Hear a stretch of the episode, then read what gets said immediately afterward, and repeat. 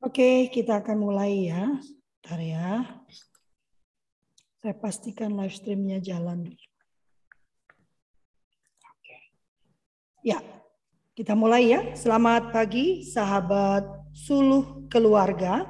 Kita bertemu kembali dalam Kultur Parenting Pagi edisi 13 Juni tahun 2022 hari Senin ya. Hari pertama eh, untuk minggu ini ya judulnya I Love Monday ya, tapi ini kayaknya belum Love Monday karena memang uh, mendung-mendung gimana gitu ya. Mungkin juga teman-teman uh, apa bergegas-bergegas karena bangunnya kesiangan gitu ya. Kebetulan hari ini saya bangun pagi karena pagi-pagi Tayanti sudah sibuk WhatsApp aja tidak berhenti-berhenti ya. Jadi terbangunlah saya jam 5 pagi. Ya, pagi ini kita akan mendiskusikan sesuatu yang menurut saya jarang dipahami oleh orang tua gitu ya uh, Kak Ana ya uh, tentang intonasi bicara gitu ya. Uh, kita pak kita tahu hmm, kita tahu gitu kan tapi kurang uh, mengeksplor ini gitu mungkin ya ada ya kata yang tepatnya uh, karena sering kali kita menggunakan satu intonasi yang sama kalau nggak teriak terus atau yang rendah aja gitu kayak yang ya sehingga uh, apa tekanan terhadap perkataan kita itu uh, sulit diterima. Sebetulnya ini biasanya dipakai untuk pengajaran mendongeng ya. Karena ya, uh, waktu kita mengajarkan teman-teman mendongeng, mendongeng, itu biasanya akan mengajarkan bagaimana mengubah intonasi sesuai dengan pemaknaan dari kalimat tersebut ya karena ya.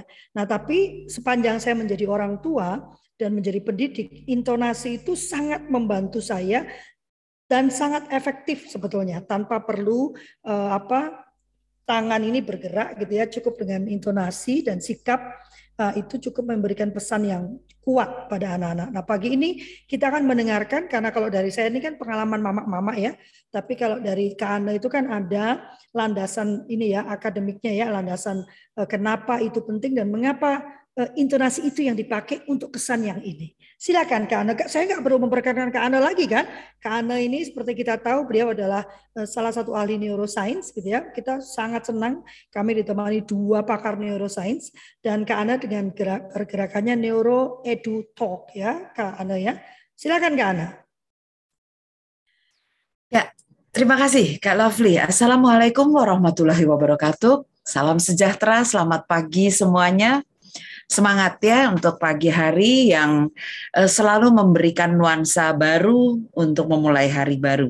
Dan uh, rekan-rekan di kegiatan kultur parenting ini uh, saat ini saya mendampingi pengembangan neuroscience secara spesifik untuk neuroscience pendidikan.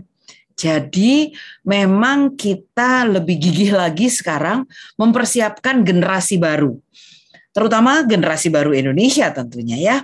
Dan rekan-rekan bersama dengan salah satu universitas ya, Universitas Pancasakti Bekasi yang uh, memiliki pendidikan anak usia dini, jadi mencetak guru-guru dan termasuk juga mencetak para pemikir dan analisator karena di sana ada magister atau pasca sarjana pendidikan anak usia dini. Di sana kita mendirikan laboratorium neuroscience pendidikan. Nah, peminatan saya di laboratorium ini eh, saya akan lebih banyak terjun memang di suara. Nah, suara atau bunyi buat kebanyakan kita podo-podo wae gitu ya. Suara yo ya bunyi, bunyi yo ya suara gitu. Tapi sebetulnya tidak. Uh, bunyi atau suara dalam bahasa Inggris itu juga disebutnya voice or sound, ya. Nah, kalau Kalafli pasti udah bisa ngebedain. Ayo Kalafli, kalau sound itu yang mana, kalau voice itu yang mana? Ya, di kita juga jadinya gitu. Ayo Kak, ada pendapat nggak Kalafli nih? Karena Kalafli senang menerjemahkan aneka bahasa. uh, uh, apa ya kalau kalau sound itu yang kita dengarkan itu kan tidak punya makna ya kalau voice itu kan yang dikeluarkan uh, dengan sadar ya, dengan sadar untuk memberikan mana tertentu. Ya, ya, menarik kan? Kalau Fli udah nyebutin, kalau sound apa aja. Jadi kalau bunyi, bunyi itu apa aja. Bunyi, bunyi, bunyi macam-macam. Tapi ada bunyi, bunyi bahasa. Bunyi bahasa itu artinya bunyi yang membuat kita bisa berkomunikasi. Nah, suara itu biasanya kita akan sebutkan sebagai suara kalau kita bisa mengidentifikasikannya. Suara mobil, suara mama. kalau sampai anak udah bisa kenali dari jauh ya, hmm, suara mama tuh udah berarti punya ciri dan karakteristik tertentu. Nah, rekan-rekan, hmm, oke. Okay. Sekarang saya ingin mengajak Anda untuk mengenal uh, voice and sound ini, ya, bunyi dan suara ini.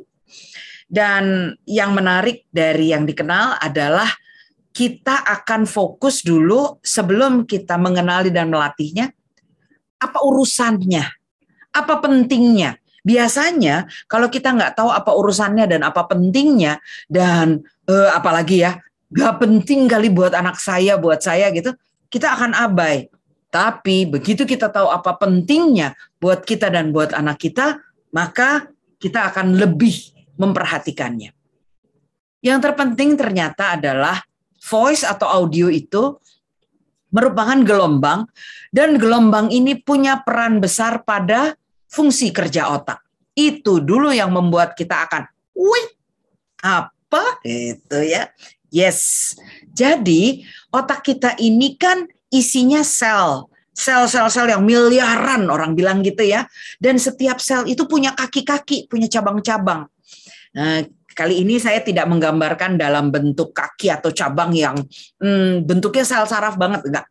Tapi saya membuat gambarannya itu lebih berbentuk seperti yang di sebelah saya ini ya. Ini lebih berbentuk gambar koneksi dots supaya lebih gampang diterima sama teman-teman semua. Koneksi dots, koneksi titik-titik-titik-titik Kelihatan ya? Nah, koneksi titik-titik-titik ini ada satu titik yang bercabang banyak. Ya, satu titik bercabang banyak dan bercabang banyak itu dia akan memindahkan memindahkan elektron dari satu cabang ke cabangnya yang lain. Nah, kalau yang dipindahkan listriknya atau dengan kata lain listrik itu kalau udah lagi on coba deh pasang neon Neon itu kalau dipasang ada bunyinya, tahu nggak? Halus, tapi makin, makin kapasitor. Ada alatnya ya di dalam neon namanya kapasitor ya. Makin kapasitornya melemah, bunyinya makin kenceng. Jadi kalau kita berada di satu tempat, orang yang sensitif eh, pendengarannya, dia bakal bilang, itu bunyi apa sih katanya. Aduh, aduh saya jadi nggak bisa mikir katanya gitu. Kenapa? Ada bunyi yang ikut di luar bunyi-bunyi yang kepengen kita dengar, dunia kita tuh sebetulnya ramai dengan aneka bunyi. Saat ini aja, rekan-rekan mungkin menyimak saya. Tapi bukan tidak mungkin di sebelah Anda ada yang nyanyi, di ujung sebelah sana mobil lewat, lalu ada bunyi yang jatuh, aneka bunyi, bahkan dari perlengkapan di sekitar kita itu juga mengeluarkan bunyi-bunyian. Nah, kalau bunyi-bunyiannya itu berada dalam pitch, nada, atau frekuensi yang sama, maka akan terbentuk gambaran seperti yang ada di ujung sekali dari gambaran yang saya bawa sekarang. Ada gelombang yang sebetulnya gelombang itu kemudian membentuk rantai karena dia berada di dalam gelombang yang sama. Nah, kalau di gambar yang ada di atas saya, rekan-rekan, pembentukan gelombang yang banyak yang akan ditangkap oleh otak ya di ujung atas sana itu ternyata adalah proses kerja dari nih, terutama otot di leher kita. Otot leher kita yang memendek, memendeknya gara-gara apa? Gara-gara nggak pernah stretching, nggak pernah ditarik. Nih tarik coba kepalanya mendongak ke atas tinggi-tinggi, lalu dadanya dibuka lebar ya, dongak ke atas. Wow, leher di sini terasa ada yang ketarik-tarik. Jangan-jangan terus ada yang oh, oh, oh, oh. Kenapa? Kok jadinya cuma mendongak aja bisa ter oh, oh, oh. Karena ototnya nggak simetris kerjanya. Otot kiri kanannya, otot yang atas dan yang bagian bawahnya yang memegang pita suara. Nih ya, gambar di atas aku ya yang warnanya agak pink lalu ada birunya ini. Itu adalah daerah yang memegang pita suara di dalam dan otot yang memegangnya nggak sama. Akibatnya dia ketarik mencong-mencong aliran udara yang lewat bertemu dengan air liur mungkin yang juga mengalir masuk karena kita mendongak tadi ya maka semua ikut gravitasi masuk, tapi karena dia mencang-mencong, maka klep yang ada di atas, di belakang lidah, buka tutupnya miring. Masuklah si cairan itu jadinya ke area tempat udara. Tempat kita bicara ini udara yang main sebetulnya. Maka kita terbatuk-batuk. Itu membuktikan juga bagaimana kita dalam berbicara sebetulnya adalah sedang memainkan otot. Dengan kita memainkan otot ini, kita membentuk suara. Ya. Nah, yang sudah biasa seperti kata Kalafli tadi, suaranya kalau bicara selalu akhir kalimatnya nadanya naik. Padahal yang namanya intonasi kalau bicara akhir kata naik itu hanya dua. Kalau tanda tanya atau kalau tanda seru. Lebih-lebih yang tanda seru. Kenapa? What? Emang gitu? Nah, gitu ya. Itu melengking-lengking tuh akhirnya. Seharusnya tidak. Jadi kalau kita sedang selamat pagi, itu nggak usah selamat pagi. Jadi naik belakangnya, ya. Padahal kita justru pengennya turun. Selamat pagi.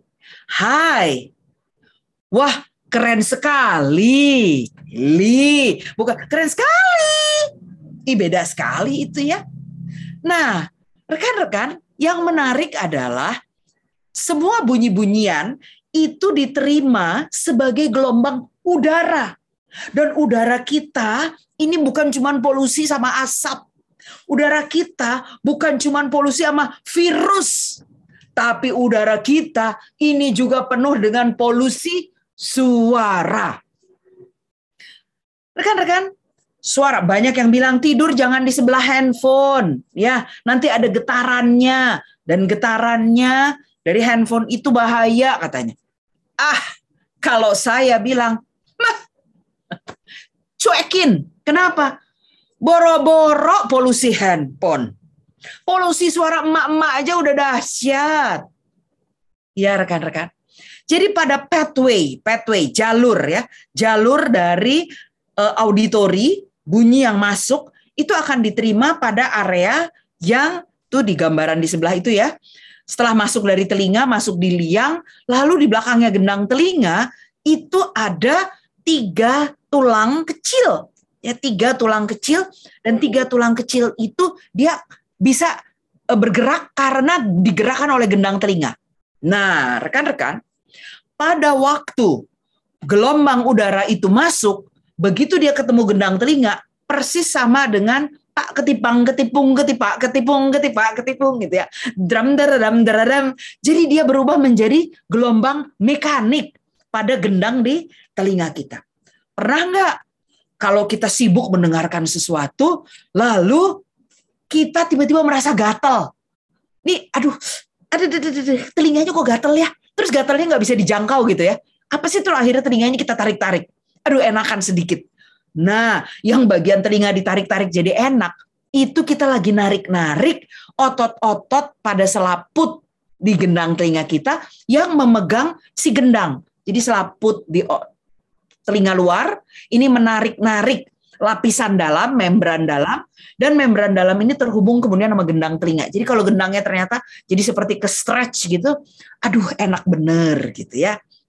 Nah, rekan-rekan, pada waktu gendang telinga kita bergetar, dia jadi seperti eh, rebana, drum, maka tulang di belakangnya itu jadinya kena. Nah, waktu tulang di belakangnya kena karena getaran ini, tulangnya jadi bergetar juga mirip gemeteran gitu ya.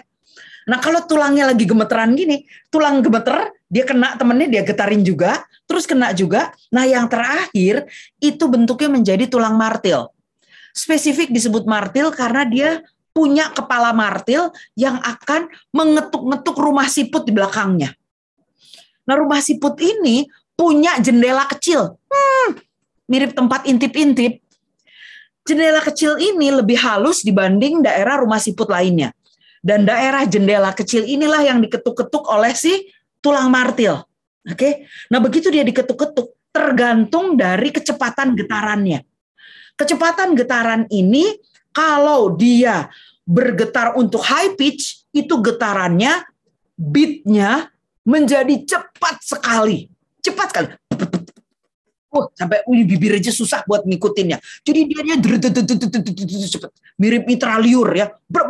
Bukan mirip pistol yang satuan. Dor, dor, dor gitu. Enggak. Ini Akibatnya dia ngetuknya cepet banget dan ketukan yang cepat sekali itu akan diterima dimasukkan ke dalam rumah siput dan rumah siput itu di dalamnya ada bulu-bulu halus yang jadinya ikut getar-getar karena rumahnya bergetar-getar, bulu halusnya jadi ikut bergetar-getar. Ya, mirip kita kalau lari-lari itu rambut kita juga jadi melambai-lambai gitu kan. Bergetar-getar. Nah, di antara bulu halus itu ada cairan. Maka gelombang mekaniknya berubah menjadi gelombang riak. Tahu gelombang riak nggak? Pernah nggak jatuhin batu di air yang tenang gitu? Terus dia keluar gelombangnya, veng, veng, veng dan bentuknya lingkaran, titik pusatnya adalah di mana jatuhnya batu itu. Nah, kalau jatuhnya yang batunya banyak gimana dong? Wah, gelombangnya jadi banyak di mana-mana lingkaran-lingkaran dan akan ada yang overlap. Dan ada lingkaran yang batunya lebih gede akan membunuh, lo galak benar membunuh akan menghilangkan gelombang dari yang jatuhnya batu kecil ya karena gelombangnya kecil maka dia kalah sama gelombang yang gede. Nah, riak-riak cairan di balik telinga kita di rumah siput itu akan terus bergetar dan kalau kita high pitch dia akan menggetarnya sampai ke daerah tengah. Jadi akan tergetarlah seluruh rumah siput. Kalau low pitch itu yang tergetar hanya daerah luarnya rumah siput. Lalu itu akan diterima oleh sinyal, lihat ya di gambar sana masih ada eh, serabut-serabut yang warnanya biru-biru gitu ya. Biru-biru yang masuk akhirnya ke otak dia akan mengirimkan sinyal tergantung daerah pitch-nya yang sebelah mana. Dan otak akan menerima sinyal itu, otak menerima sinyal itu, dan kemudian dia akan menempatkannya di area tepi, seolah-olah di atas telinga kita, tapi di bagian dalam ya, di otak ya. Itu juga ada barisan sinyalnya di sana dia terima. Jadi spesifik banget ya otak kita itu bekerja. Nah, bayangkan teman-teman kalau kemudian otak anak-anak kita itu sensitif hanya pada high pitch dan tidak sensitif pada low. Iya dong. Teman-teman kalau nggak biasa makan pedas, sekalinya dikasih pedas serabutan ya. Kaget ya. Nggak biasa makan kari gitu. Sekalinya dikasih kari, hmm, apa nih ya? Hmm, lidahnya bingung. Gitu ya. Karena terlalu banyak rasa rempahnya. Udah pernah makan mie Aceh? Hmm, sedap. Tapi kalau belum pernah, bingung menentukan rasanya apa. Nah, otak kita kalau dia terbiasa dengan satu jenis saja, maka bagaikan anak picky eater. Eh, kita nggak lagi bahas picky eater ya. Tapi bagaikan picky sound. Jadi dia sudah terbiasa hanya dengan jenis sound tertentu saja. Akibatnya dia tidak ramah, tidak responsif untuk sound yang lain. Nah, kalau udah begitu rekan-rekan, rempong dah tuh anak nanti ke dunia sosial di luar. Karena dia menjadi cuek dan tidak peka pada jenis-jenis bunyi yang dia butuh untuk dengarkan. Ya, eh sorry, teksnya sampai belum dihapus. Jadi, ini tadi yang disebutkan ya, eh, frekuensinya. Dan rekan-rekan, otak itu memproses bunyi-bunyian paralel banyak sekaligus dalam waktu yang sama. Maka otak akan melakukan proses filter. Nah, kalau otak lagi melakukan proses filter, tentunya yang paling gampang diterima pesannya adalah dari satu jenis sound saja. Nah, yang menarik ini, saya menemukan penelitian nih, ya. Saya memang akan melanjutkan banyak penelitian nantinya di lab neuroscience pendidikan kalau saya peminatannya di sound, maka saya akan banyak bermain di sound. Eh, teman-teman mahasiswa dan peneliti lain, karena kami sekarang menyelenggarakan uh, diklat untuk dosen yang akan mengampu mata kuliah neuroscience pendidikan di banyak universitas penyelenggara uh, pendidikan anak usia dini ya. Tapi kita juga menggabungkan dengan diklat bagi para narasumber. Nah, nantinya para dosen dan narasumber sekarang udah batch 2 ya. Batch 2 akan mulai besok itu akan menjadi peneliti juga. Jadi akan didorong untuk e, menemukan kasus-kasus di lapangan karena kita membagikan kuesioner melalui aplikasi untuk menangkap data di lapangan. Nah, teman-teman, kita bisa menemukan nanti. Indonesia kan terkenal banget dengan jenis intonasinya yang beda-beda. Kalau ikut acara hari ini, mereka-mereka yang datang dari Indonesia Timur akan berkata, "He Nona, Mama, beta so biasa itu suara bet tinggi-tinggi. Orang pe daerah memang daerah yang bicara so mesti begitu no, tinggi-tinggi." Dia bilang gitu ya. Iya, Mak. Tinggi-tinggi emang, Mak. Tapi ente punya rumah, jaraknya jauhnya dahsyat. Ente tinggalnya di mana? Ente tinggalnya di antara pun-puun. Akibatnya suara tinggi kita itu akan tereliminasi oleh alam. Ya, dan otak kita lebih hebat lagi, lebih hebat lagi. Ternyata kompleks sound itu akan difilter dan dipisah-pisah di otak. Di otak. Dahsyat kan otaknya? Pokoknya kenal otak, kenal neuroscience, kita lebih memuja Tuhan luar biasa. Nah, bagaimana kabarnya dengan yang ada di kota besar? Kota besar itu suara mesin, suara apalagi yang tinggalnya dekat pabrik gitu misalnya ya. Itu suaranya udah gaduh. Saya nyebutnya sekarang senang banget saya sebut. Dunia kita tuh gaduh, ricuh. Tanpa kita bicara, tanpa ada musik itu udah gaduh, ricuh.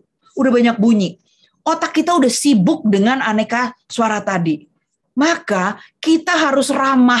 Suara kita harus ramah intonasinya kalau pengen didengar. Oke? Maka rekan-rekanku, saya mau mengatakan pada Anda, sebaiknya lah, sebaiknya lah, Anda melatih suara Anda. Dan kuncinya, kuncinya untuk melatih suara nomor satu, nomor satu, manfaatkan artikulasi hadiah dari Tuhan untuk membentuk aneka bunyi. Jadi kalau ngomong ojo pelit goyang, ya jangan bicara itu sambil ditahan dan kemudian giginya mengatur, bibirnya juga tidak mau bergerak. Bicara itu ya mesti buka mulut Anda. Biarkan udara itu lalu lalang dengan baik. Coba sebutin itu. Udara lalu lalang. Bisa nggak Anda sebutin udara lalu lalang sambil dijepit semuanya? Udara lalu leleng. Ya, bentuk bunyinya, artikulasinya aja udah berubah. That's one. Lalu, rekan-rekan, jangan lupa perhatikan ini loh otot. Anda kalau bicara dengan artikulasi yang sesuai, sesuai fonemnya, maka rekan-rekan Anda tuh bakalan punya wajah anti aging. Tahu nggak? Karena kalau Anda menggerakkan ini loh rahang bawah, ya, lalu bicara dengan sudut bibir yang nggak ragu-ragu, maka otot wajah Anda tuh bekerja. Nah, otot wajah yang bekerja itu akan mengurangi keriput loh. Kok jadi saya ngomong estetik ya. Tapi itu dampak, itu efek gitu. Menyenangkan. Lalu berikutnya jangan lupakan otot yang menopang kepala kita ini loh. Jadi jangan bicara dengan kepala di depan tubuh bicara dengan kepala di atas tubuh. Patokannya telinga ini mesti ada di atas bahu. Ya, dagunya tidak mendongak tapi sejajar dengan landasan. Akibatnya kita posturnya akan jadi tegak. Maka otot yang menopang kepala kita, termasuk otot yang kemudian memegang pita suara, itu akan bekerja dengan baik. Usahakanlah jenis makanan kita juga jangan terlalu banyak yang hanya cair Waduh bu, saya kalau makan mesti pakai kuah. Kalau enggak, enggak ketelen. Ototmu itu loh enggak terlatih. Ya, jadi nggak ada salahnya buka YouTube-nya eh, para penyanyi lagi latihan, lalu ikut-ikutan aja latihan. Oke, okay? karena dengan melatih bunyi-bunyian yang keluar dan memainkan, memainkan pita suara kita, maka kita akan membentuk nada yang ada pada rentang ramah, bukan nada tinggi bukan nada tinggi. Aduh bu, saya kalau ngomong rendah-rendah nggak ada bunyinya. Alias volumenya kecil. Lah, kalau itu urusannya ada di dada. Ya, bukan Garuda di dadaku ya. Tapi power of volume is in your chest. Jadi kalau Anda kebiasaan bongkok, itu paru-paru Anda juga kejepit sama kerangkeng rusuk. Buka, open chest angkat tangan, ya, angkat tangan, putar badan kanan kiri, badannya miringin kanan kiri supaya rusuknya kita itu ototnya ngebuka. Dengan semua ngebuka, tangannya juga dibuka ke belakang dalam posisi tegak, itu rusuknya akan terbuka. Eh jangan lupa ya, rusuk itu bukan ada di depan. Rusuk itu justru cantolannya adanya di belakang. Maka kaitkan tangan, bawa ke depan, siku dibuka, lalu bungkuk, lalu tegaknya berurutan dari tulang belakang yang paling bawah. Tegak pelan-pelan. Set, sampai atasnya udah tegak. Jauhin lagi tangannya. Jauhin lagi tangannya. Kembaliin tangannya tegaknya pelan-pelan. Sampai sehingga tulang belakang kita yang megang rusuk itu otot-ototnya juga akan mengalami fleksibilitas. Kalau sudah seperti itu, coba deh. Ha. Ha. Keluarkan udara eksplosif. Ha. Ha. Tapi dengan cara seperti mau batuk. Jadi dari dada. Hah. Hah. Pasti volumenya bakal jadi besar. Ya, rekan-rekan, bicara dengan volume yang besar, namun artikulasi yang jelas, tegas, akan membentuk suara yang menggunakan nada yang lebih rendah dan ramah bagi telinga, bagi kerja otak juga. Dampaknya adalah selain tadi udah mah anti aging, Anda oksigen tubuhnya juga jadi bagus, masih ada satu dampak lagi tambahan. Efek positif yang menyenangkan. Apa? Anda memiliki respect and dignity to other people. Karena Anda bicara dengan wibawa. Nggak ada yang berwibawa dengan ngomong cing-cing melengking. Enggak. Epet merepet. Enggak. Kalaupun orang mendengarkan, saya cukup lama curcol sama Kak Lovely. Kak Lovely, siapa deh. Saya ngerasa jadi pembicara itu nggak beda-beda dengan entertaining. Bagus, hebat, wah keren. Terus dilakukan nggak? Nggak. Itu udah dengan bicara penuh semangat, respective voice, authority pitch, lah apalagi kalau teman-teman bicara dengan tapi teman-teman dengarkan saya otak kita, otak kita itu penting sekali. Yang ngedengerin itu sebetulnya udah blocking tahu nggak? Brain auditory pathway-nya itu sudah blocking, dia udah filter, dia udah buang nada-nada yang tidak ramah. Akibatnya yang kedengeran beritanya juga separoh.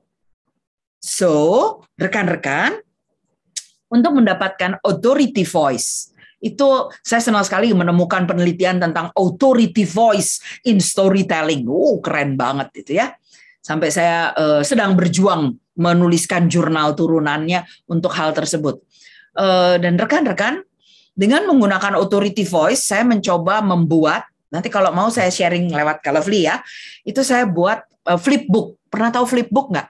buku PDF yang sekarang eh, jadinya di handphone itu sama kita di handphonenya digoyangin ke samping gitu seperti buka buku biasa.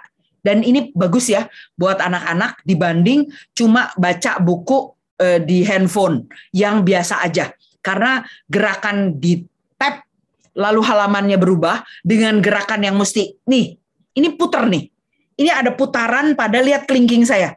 Posisinya kan berubah ya gerakan membuka buku dengan cara mengayun kalau kita pakai buku biasa kan kita bukanya juga gitu ya dengan media digital kita pakainya flipbook itu juga sama oke okay? uh, pada kondisi tersebut rekan-rekan kita mempersiapkan anak untuk kesiapan menulis nih ya jadi sebetulnya manfaatnya banyak banget dan kalau nanti anda pakai flipbook di situ saya menggunakan authority voice, dibedakan dengan flipbook B-nya itu menggunakan suara yang biasa saja dan bahkan cempreng gitu ya. Melihat respon anak, ternyata anak-anak itu mengikuti arahannya lebih baik pada waktu yang menggunakan authority voice. Itu kalau Fli yang ingin saya sharingkan dulu hari ini. Jadi latihannya ada ya, dicoba dan berusahalah untuk latihan napas, latihan tubuh, stretching, serta artikulasi yang baik untuk menghasilkan bunyi yang menjadikan bunyi, dikenal, dan uh, diikuti dengan gembira oleh anak-anak kita. Hmm. Ini ada, oh langsung Kak Elizabeth yang bertanya. Uh, aku ke ini ya Kak Elizabeth ke pertanyaan Kak Enggar dulu ya setelah itu Kak Elizabeth. Kak Enggar Kasbi lewat YouTube bertanya, selamat pagi Kak Lovely dan Kak Ana. Saya Enggar izin bertanya, bagaimana cara untuk mengajarkan anak-anak untuk berintonasi rendah jika sudah terbiasa dengan intonasi tinggi? Terima kasih. Terima kasih Kak Enggar. Namanya juga biasa. Kalau biasa, apalagi pakai awalan ter, terbiasa, itu berarti pengulangan. So, mari ya dilakukan lagi dengan pengulangan Kak. Jadi gunakanlah intonasi rendah kalau Anda ingin mendapatkan perhatian anak-anak, terutama anak usia 2 sampai 4 tahun, dan Anda mengubah gaya Anda berbicara supaya mem mempersiapkan anak ke masa depan mereka. Maka yang kita akan lakukan di awal-awal memberikan sensori uh, intervensi selain hanya suara. Jadi pada kan biasanya suaranya tinggi. Lalu pada waktu kita mau masuk ke suara dengan intonasi menggunakan nada yang lebih rendah dibarengi dengan apa? Kita sentuh dulu dia. Nah, coba ibu mau bilang ya. Tuh anak pasti hmm, kok beda nih emak gue? Ada apa nih kali ini gitu ya. Terus deh. Jadi tiap kali, tiap kali kita mau bicara ke dia, suara kita rendahkan, lalu kemudian kita tepuk, kita sentuh dia atau kita pangku dia atau kita panggil dia pokoknya. Anda malah akan terpesona sendiri karena anak lalu tiba-tiba terbangun atensinya lebih besar karena dia double sensori dengan uh, kenyamanan. Dua-duanya nyaman, disentuh itu nyaman, dipangku, dipeluk itu nyaman. Lalu nyaman lagi di audio dia. Wah, ternyata dengan teknik itu Anda bisa memberi pesan lebih banyak. Cuman satu ya, selain kita urusannya di sound di uh, audio, teman-teman tolong perhatikan juga konten pesan kita ya. Kan teman-teman semua senang nih digital-digital medsos ya. Perhatiin caption. Jadi saya kalau mau ngomong konten sekarang saya bilangnya caption. Caption itu kan nggak bisa panjang-panjang ya. Ada yang bikin caption tiga lembar, nggak dibaca lagi. Instagram captionnya itu singkat padat. Di YouTube descriptionnya singkat padat jadi kalau ngomong singkat, padat, tepat. Ya. Kalau sudah yakin Anda sudah menyampaikan pesannya, cukup kalau mau ditegaskan satu kali diulang. Jangan sampai Anda muter-muter dan akhirnya pesannya blur. Nggak jelas yang mana yang pesannya tadi sebenarnya. Ya, tolong diingat itu. Makasih. Ya, kita bergerak ke Kak Elizabeth. Jadi kadang-kadang orang tua gini, anak saya itu ya kalau ngomong itu bentak-bentak aja. Ya, ya sendiri. Kak Elizabeth silakan. Ya, terima kasih. Langsung ya. saja berharga soalnya. uh, saya saat ini sedang belajar untuk bicara secara tenang, terutama dengan anak-anak sebagai modeling ke anak-anak. Nah, tadi mengenai uh, biarkan air mengalir lalu lalang. Nah, itu kita buka ya kita buka hmm. bagian wajah kita dengan mengucap dengan jelas. Cuman saya merasa dengan bertambah tua itu saya uh, belum bisa mengendalikan sepenuhnya air liur. Dulu ya. saya tidak merasa begitu. Tapi ya. saya ketika berbicara pun tidak banyak air liur, tidak ada saya tetap di kanan kiri itu tidak ada. Tapi sekali tempo saya melihat ada ada ya. dia yang keluar. Nah, itu bagaimana? Itu satu. Yang kedua, agak mundur sedikit, Tadi mengenai tenggorokan itu saya ingat dokter Ana pernah mengajarkan sembilan gerakan, eh, empat gerakan, sembilan kali hitungan mengenai kepala yang kanan kiri toleh. Nah saya sudah praktekkan itu dan saya berusaha untuk rutin. Tapi kadang kenapa harus sembilan itu? Kalau tidak sembilan, apakah tetap ada manfaatnya? Terima okay. kasih. Terima kasih. Uh, tentang air liur. Ada dua kondisi air liur yang mengganggu untuk bicara yang pertama, kalau dia overproduction dan yang ketiga kalau justru dianya uh, dehidrasi. Jadi kekurangan cairan di rongga mulut. Yang suka muncul titik putih di sudut mulut itu yang dehidrasi. Jadi sedemikian keringnya sampai dia uh, mengeluarkan buih putih. Karena apa? Kalau kita dehidrasi dan kita tetap menggerakkan otot-otot kita, lama-lama uh, sisa cairan yang ada akan menuju area untuk keluar gitu ya. karena dia udah nggak ada yang bisa ditelan, maka dia akan terkumpul untuk keluar. Jadi kalau ada titik putih atau berasa bibir ya itu udah mulai kering, sementara waktu Anda keringkan dengan cara hmm, bibir dimasukkan, sedikit dibasahkan dengan lidah, itu sudah terasa lidahnya jadi kasar atau aromanya udah berubah. Jadi abis Anda kerbasahi lidah, buka, Anda pribadi kan hidung sama bibir deket ya, anda jangan nunggu orang lain yang bilang aroma kita uh, tidak menyenangkan. Kita sendiri udah merasa aromanya kita tidak menyenangkan, itu tanda dehidrasi. Ya, jadi harus membasahi uh, daerah lapisan dalam. Ya, ingat bahwa lapisan rongga tubuh kita itu semuanya adalah lapisan yang tidak memiliki zat tanduk. Jadi dia tidak akan eh dia tidak kering tapi memang selalu harus basah. Jadi bantu. Tapi kalau dia overproduction, itu menunjukkan kita punya gangguan. Kita punya gangguan pada proses aliran menelan. Kemungkinan di bawah telinga kita, ya, pas sampai dengan daerah ke leher kita, itu sudah ada penumpukan lemak yang membuat aliran jalur sungainya gitu ya untuk aliran air liur itu selagi kita bicara bisa selek masuk ke dalam ketelan dengan sendirinya itu hilang, jalurnya hilang atau jadi terlalu sempit. Nah, teman-teman, kalau kita bicara dengan intonasi yang juga cenderung selalu akan turun di belakang kalimat, hanya sesekali meningkat pada waktu penguatan atau pada waktu pertanyaan dengan penekanan dan memberi imbuhan emosional, maka kan cenderung kita turun sebetulnya suaranya. Nah, pada waktu turun suaranya, di akhir kalimat kita akan tarik napas cepat untuk membuka kalimat baru. Nah, pada momen itu biasanya kita tuh menelan air liur justru. Ya. Nah, kalau hal tersebut tidak terjadi karena kita bicaranya menggantungkan diri pada emosi yang emosinya memicu detak jantung. Akibatnya bibir ini bukan lagi dikendalikan oleh otak korteks besar kita, tapi bibir sudah mulai dikendalikan oleh refleks dari otak kecil dan batang otak yang dipicu dari detak jantung. Jadi alias gemeteran gitu. Ngomongnya udah belibet jadinya. Nah, pada kondisi seperti itu memang air liur menjadi sulit dikendalikan. Untuk bisa melatih, betul masuk ke pertanyaan kedua, masih tetap balik ya, Kak. Latih otot-otot kita, terutama otot-otot pipi dan leher. Empat gerakan kiri kanan, tunduk, dongak, serong, tunduk, dongak, pindah lagi serong, tunduk, dongak. Empat dikali dua ya, karena kiri kanan jadi ada delapan. Hitungannya biasanya delapan bukan sembilan kak, delapan ya. Eh, kenapa hitungannya sejumlah itu? Karena itu adalah hitungan umum kalau kita melakukan latihan fisik, olah tubuh, sehingga kita tidak mudah lupa. Dan delapan juga adalah angka yang dipakai oleh Birama tempo pada musik. Sehingga kita bisa mencocokkan latihan kita dengan musik. Pilihlah musik dengan 60 beat per menit, 60 BPM kalau di YouTube ya, ngeceknya. Dengan musik atau ketukan 60 BPM, kita lakukan. Cuman panjangin. Jadi satu bar atau empat hitungan itu adalah untuk satu gerakan. Satu, dua, tiga, empat kita mencapai posisi dan kemudian tahan empat hitungan.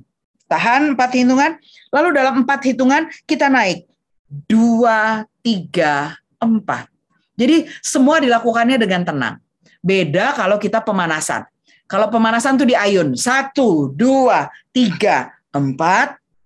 Sesudah stretching ada yang mau pemanasan untuk meningkatkan kapilarisasi otot, boleh. Tapi manfaat lebih besar untuk latihan suara itu adanya di stretching. Semoga membantu. Terima kasih banyak. Ini ada lagi nih, eh, teman-teman, uh, kita tuh harus tutup jam 8 tepat ya karena Kak Ana harus kuliah ya. Jadi silakan memanfaatkan waktu untuk bertanya ya. Ini Kak, ada Kak Nurwada nih. Eh, tunggu dulu Pak Mutakin. Uh, Kak, bagi kami guru SLP ada latihan baca bibir untuk anak tunarungu. Sangat bermanfaat materi hari ini. Mohon saran agar bahasa bibir lebih maksimal. Terima kasih. Oke, okay. bahasa bibir ya artinya kita menggunakan artikulasi dan menggerakkan bibir kita sesuai dengan bunyi bahasa yang mau di, dikeluarkan ya. Bunyi bahasa yang mau dikeluarkan kalau menggunakan bibir kan misalnya bunyi b, p ya itu kan bilabial voice, bilabial konsonan. Uh, ada juga yang gigi dengan bibir F misalnya. F. Itu kan juga udara bermain dengan menggerakkan bibir membentuk celah dengan gigi. Jadi kenali bunyi-bunyi fon, fonem dari eh, konsonan, maka kita sebetulnya sudah berlatih organ artikulasi. Sebetulnya ini menarik ya kak ya, karena eh, zaman sekarang itu orang itu kalau bicara nggak tidak lagi memperhatikan ini ya, iya. Di kayak apa kayak orang kayak orang apa mulutnya tetap tertutup tapi bicara gitu sehingga ya. artikulasinya itu tidak jelas gitu ya. Ya, ya, benar kak. Dan ini menyulitkan sebetulnya, menyulitkan uh, uh, untuk pendengarnya dan saya rasa juga nggak bagus juga untuk diri mereka sendiri ya. Ini Kak Nurwada nanya, kalau di rumah kami Kak, yang suaranya keras itu suami. Bagaimana membuat dia bersabar untuk merendahkan suaranya? Menarik ini. Oke, uh, suara keras tolong dibedakan antara volume besar dengan nada tinggi. Kalau volumenya saja yang besar, itu nggak masalah. Volume besar ya. Kalau volume besar, eh, besar, saya suka mengatakan kemungkinan yang bersangkutan yang mengeluarkan volume dan tidak menyadari bahwa volumenya itu melebihi kebutuhan ruangan di sekitar dia dan target bicara dia, mungkin dia punya gangguan pada auditorinya, pada pendengarannya. Itu yang bisa kita eh, pertimbangkan. Jadi jangan ditegur dulu, tapi coba ajak dengerin musik bareng-bareng. Apakah pada waktu dia mendengarkan musik, kemudian dia hmm, juga merasakan tidak nyaman pada bunyi volume yang rendah. Kita merasa itu udah kenceng, tapi dia bilang belum kedengeran. Gitu. Coba Anda uh, ajak untuk mendengarkan lagu-lagu yang belum biasa didengar. Lagu-lagu baru dia bisa nangkep nggak bunyi dan bisa nangkep nggak kata lirik dari lagu itu. Maksudnya jangan, volumenya dikecilin dulu gitu ya? Volumenya kecil. Ya, volumenya naik, kecilin naik, dulu. Naik, naik, naik, naik, gitu. oh, Baru okay. nanti pada waktu dia minta dinaikin, kita naikin dan kita hmm. denger. Oh dia aja buat ngedengerin lagu baru hmm. itu ternyata butuh volume yang di atas kebutuhan kita. Berarti kan ada gangguan auditori.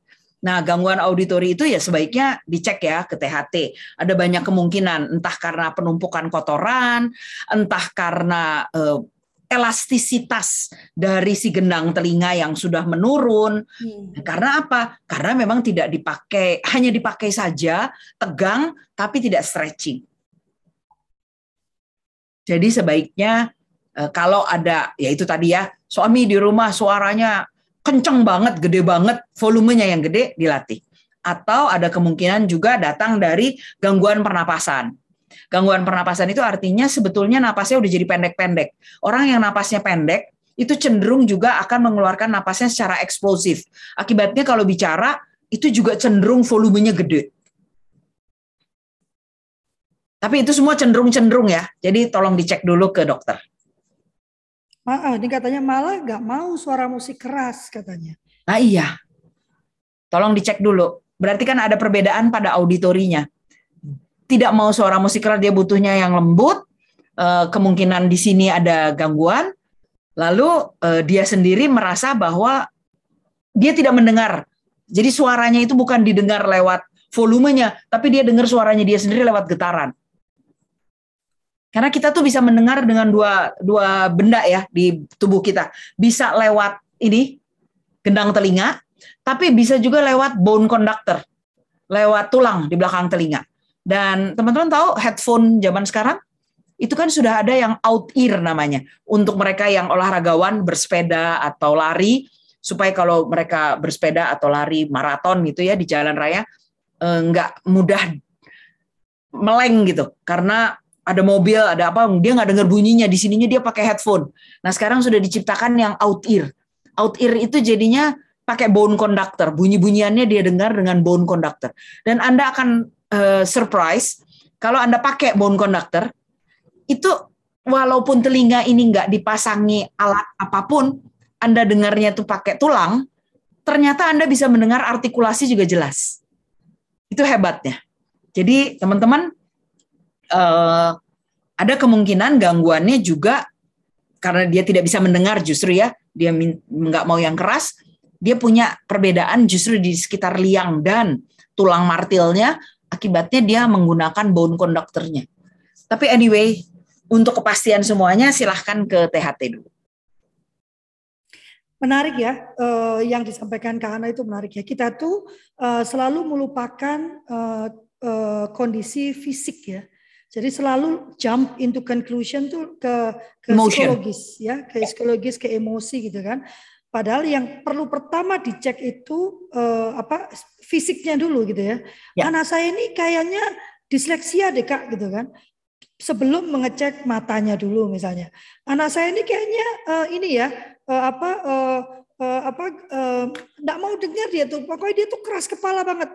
Tidak mengecek auditorinya dulu gitu ya. Eh, menarik ini dengan begitu mungkin kita bisa lebih oh iya ya kalau kalau kak nenek saya dulu tuh gitu.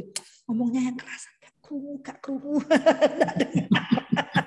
jadi seolah kita sedang membentak kakek. Waktu itu saya nggak nyaman sekali bicara dengan beliau. Karena suara saya jadi keras seolah-olah saya sedang membentak. Tapi karena beliau nggak mendengar gitu ya. Nah, cuman kalau misalnya nih kak Ana ya misalnya nih saya tahu arah pertanyaannya sebetulnya tidak ada masalah gitu cuman memang dia terbiasa uh, berbicara keras gitu ya waktu kecilnya. Kalau tadi kan anak kecil terbiasa berbiasa berbicara keras. Jadi kita bisa koreksi lah ya. Nah, ini orang dewasanya nih, dia sudah terbiasa uh, berbicara selalu dengan nada tinggi. Gimana ya. caranya Kak Ana? Uh, pasti kalau udah kita ngomong dewasa, seharusnya orang dewasa, jangan bilang dari dewasa, tapi dari remaja. Remaja itu wajib fungsi kerja otaknya dikendalikan oleh otak besar atau korteks. Itu dilatih pada 8 tahun, golden age kehidupan. Jadi kalau di 8 tahunnya itu udah gagal dilatih, sistem kerja otak itu didominasi oleh korteks, didominasi oleh logika, maka bawaan orok kata orang gitu ya, even mamalia, every mamalia itu bicaranya dominasinya emosi, limbik sistemnya. Jadi memang perjuangan menjadi manusia, ibaratnya gitu ya, menjadi manusia dalam 8 tahun adalah perjuangan memindahkan dominasi sistem limbik ke sistem logik. Itu perjuangan di 8 tahun. Nah, kalau di 8 tahun pertama itu ada hmm, kerapuhan, fragility, maka di usia 8 masuk kawah candra di muka, diuji tuh dia diuji apakah logik sistemnya, apakah korteksnya itu e, rajutannya sudah padat. Dibuktikan lewat apa? Lewat kehadiran puberty yang datangnya dari sistem limbik lagi. Nah, itu coba tuh, dia bikin tuh magnet yang gede sekali. Nah, apakah magnet gede ini menyedot lagi sistem logik? Kalau itu kesedot, ya udah ketahuan. Anda ketahuan gitu kan ya, bahwa uh, you are not strong enough untuk sistem logiknya. Akibatnya apa? Akibatnya sampai dengan nanti usia dewasa selanjutnya, usia produktif, itu akan banyak dipengaruhi oleh sistem limbik atau emotion. Keputusannya banyak keputusan emotion. Um, pilihannya banyak kepilihan yang didasari pada filter emotionnya. Nah, itu pilihan. Sekali lagi saya tegaskan untuk menjawab itu. Itu pilihan.